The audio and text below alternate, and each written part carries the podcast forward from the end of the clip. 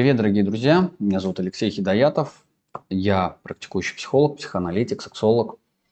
И сегодняшнюю тему я бы хотел посвятить теме контракта в принципе и контракта с самим собой.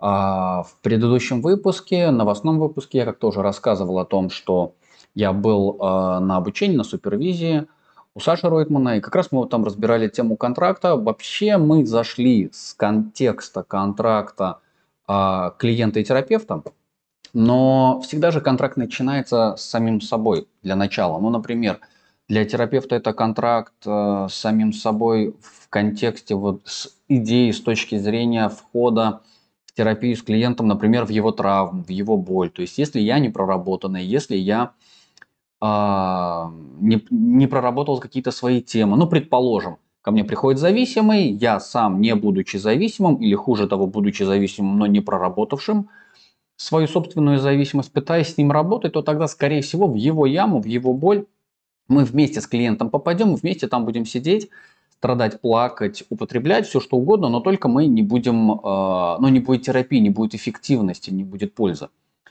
Вот аналогичным образом терапевты входят в контракт с клиентом в работу, ну, прежде чем они начинают работать с клиентом, терапевты работают сначала с собой. То есть мы не можем быть сапожниками без сапог, мы не можем быть, мы терапевты, мы аналитики, мы не можем брать в работу клиента с той проблематикой, с которой мы не знакомы или которую мы, например, боимся или не понимаем.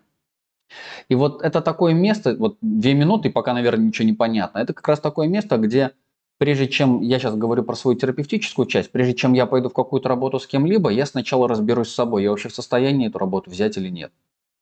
Но вот эта тема контракта с собой, она прикольна, если мы говорим в контексте э, клиента, терапии э, и взаимодействия между собой. А вот теперь представьте себе контракт не э, терапевт с клиентом, а контракт сам с собой. Ну, например, я э, заключаю сам с собой контракт как мужчина, как Алексей с Алексеем. То, на что я готов пойти, то, через что я готов пройти. Собственно говоря, это моя самоценность, это моя цель, это моя жизнь, это моя внутренняя задача, которую я ставлю перед самим собой. Как человек, как мужчина, как личность. Аналогичным образом каждый из нас преодолевает себя, либо пишет себе контракты, либо заключает сделки с самим собой, сделки с собственной совестью и э, сталкивается с проблемой преодоления себя, либо с проблемой собственного бессилия. Это как бы отдельная тема, тоже есть уже видео, лежит на ютубчике, где вы можете про это самое бессилие, ну, так вот косвенно что-то посмотреть, узнать. Ну так вот, возвращаемся к контракту с самим собой. С чего все начинается? Ну, на мой вкус, все начинается с ценности. С ценности, с цены, с собственных целей, с идеи, с мечты, с фантазии.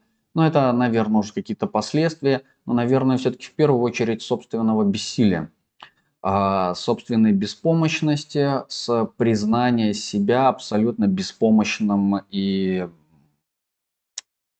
неспособным.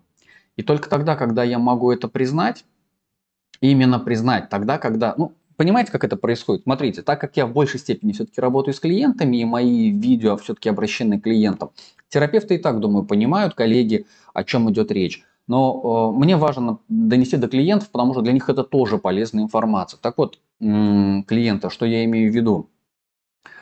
А для того, чтобы понимать свои ресурсы, силы и способности, нужно понимать свои слабости. Только сильный человек может признать в своих слабостях. Слабый человек никогда не признает в своих слабостях. И вот здесь начинается самое интересное место. Тогда, когда я могу определить все свои способности, силы, и вот я знаю грань, вот максимально, что-то, не знаю, могу стоп отжиманий сделать, но не больше. И точно так же я должен знать свое абсолютное бессилие. Вторая крайность, то, чего я ну, просто не могу сделать. И этим не просто не могу сделать, то есть я никогда этого не делал. Или я не признаюсь себе в этой беспомощности, в этом своем бессилии. Ну, например, плохие примеры. Все плохие примеры. Ну вот, элементарно. Плохой пример того, что у меня не получается сейчас привести хороший пример. И вот я мог бы сейчас сидеть и дубль за дублем, кадр за кадром пытаться выдумать, преодолеть себя, что-то сверхъестественное сделать с собой, над собой, полезть в интернет, и вообще засесть надолго с этим видосом для того, чтобы просто попытаться перед вами повыпендриваться и что-то умное, красивое вам сказать. А, а что я делаю? Я признаюсь своей беспомощности, своем бессилии создать красивую метафору, либо красивый пример, и я просто отталкиваюсь от того, что я имею здесь сейчас. Ну, такой как классический гештальтист выпивает стакан, а не анализирует то, насколько он полный или неполный.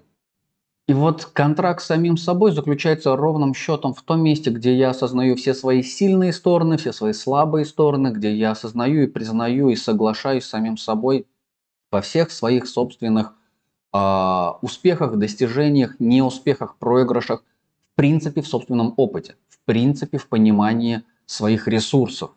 Неважно каких, академических, эмоциональных, интеллектуальных, технологических, они вообще разные, они вообще разные. Даже коммуникационные ресурсы.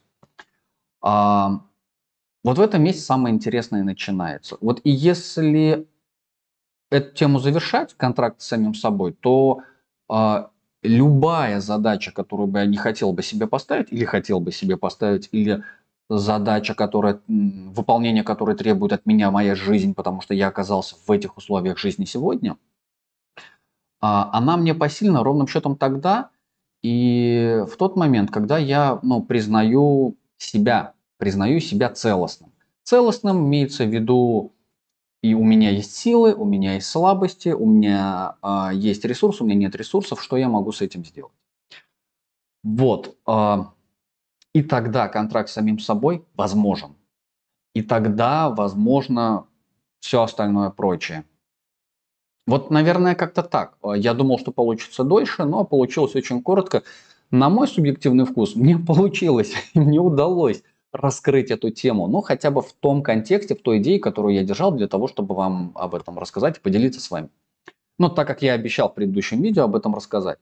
Вот, но мне, конечно, очень интересно, что вы думаете об этом. Причем я обращаюсь не только м-м, к клиентам, я обращаюсь вообще ко всем э, коллеги, люди, занимающиеся психотерапией, психологией, изучением психологии. И мне совершенно не важно, как вы популярно ее изучаете.